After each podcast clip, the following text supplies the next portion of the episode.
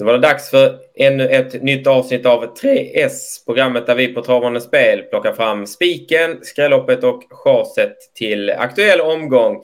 I det här fallet är det V75 Axevalla 22 juli. Eh, Erik Törnros är med mig för att reda ut vem vi på Travande Spel har valt ut. Eh, tjena Erik, hur är läget? Tjena Linus, allt väl här. Eh, laddad inför helgen så eh, ingenting att klaga på. Ja, det är en uh, lite speciell helg ju. Det är ju trippeltravet. Det är väl den och uh, möjligtvis Elitloppshelgen som kör uh, trippeltrav.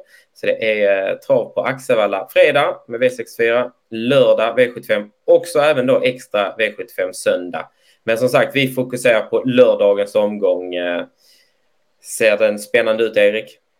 Ja, men jag tycker att det, det, finns ett bra djup i omgången. Det är, eh, tycker, vi tycker att vi har en väldigt bra spik i omgången. Ja, och sen så finns det några öppna avdelningar som eh, det mycket väl kan smälla i. Så nej, vi är laddade inför lördag.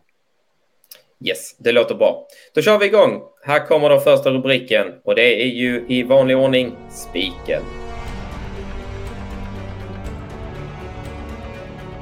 Spiken, vilken avdelning och vilken häst går vi till, Erik? Vi går till V752 och nummer två, Natorp Bo, som vi tycker har en väldigt fin uppgift. Eh, han har visat väldigt fin form eh, på slutet. Vann näst senast från ett dåligt läge och ja, senast så gick han väldigt bra från ett svårt läge i, i V75 när King of Everything vann. Vi ser bilder på hans avslutning här och nu när spåret är betydligt bättre, spetsläge, så ja, vi tror att han leder det här loppet runt om.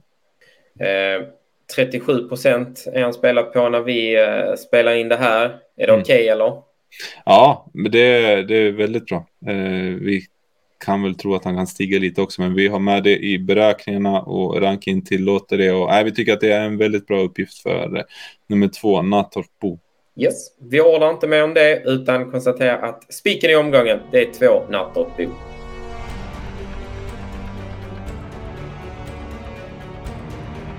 Skrälloppet, det hittar vi, kan jag avslöja, i V75 4. Varför då, Erik? Ja, vi tycker det är, eh, ja, det är ganska, det är ganska låg klass på loppet. Lärlingar, 15 hästar, mm, tre volter. Så är det är faktiskt ingen häst som sticker ut riktigt mycket kapacitetsmässigt här. Och nej, vi, vi tror mycket väl att det kan eh, hända någonting här. Du var inne på faktorerna där. Det är ju eh, sådana faktorer som, som brukar innebära skräll. Um, skräll hoppas vi som sagt på. Uh, kan vi bjuda på någon till lyssnarna och tittarna?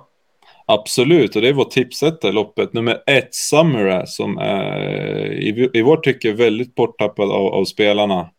Eh, han kommer från en överlägsen seger senast. Eh, eh, bör väl kanske vara uppåt med, med det där felfria loppet i kroppen. Han har gjort tre starter nu hos Marcus B. Svedberg och spår 1. Han är snabbfotad, frontad från spår 1 förut och eh, vi tror att han kan knyta till sig ledningen. Och, Vann ju över långdistans senast. Eh, ganska stark och rejäl typ och ja, från ledningen blir han svårtuggad. Ja, intressant. 5% när vi spelar in. Det tar vi alla dagar i veckan som man brukar säga. Eh, ska vi gå vidare till sista rubriken då och det är ju omgångens chas.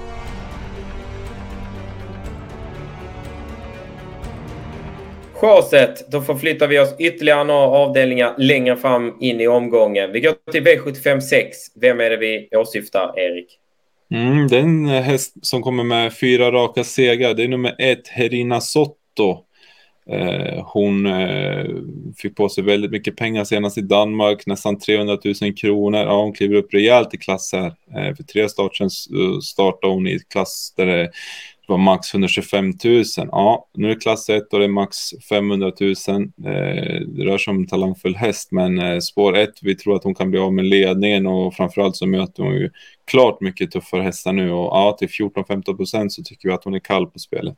Vi ska vara lite snälla här och inte bara chasa utan vi ska även bjuda på eh, en häst som vi istället förordar. Vilken?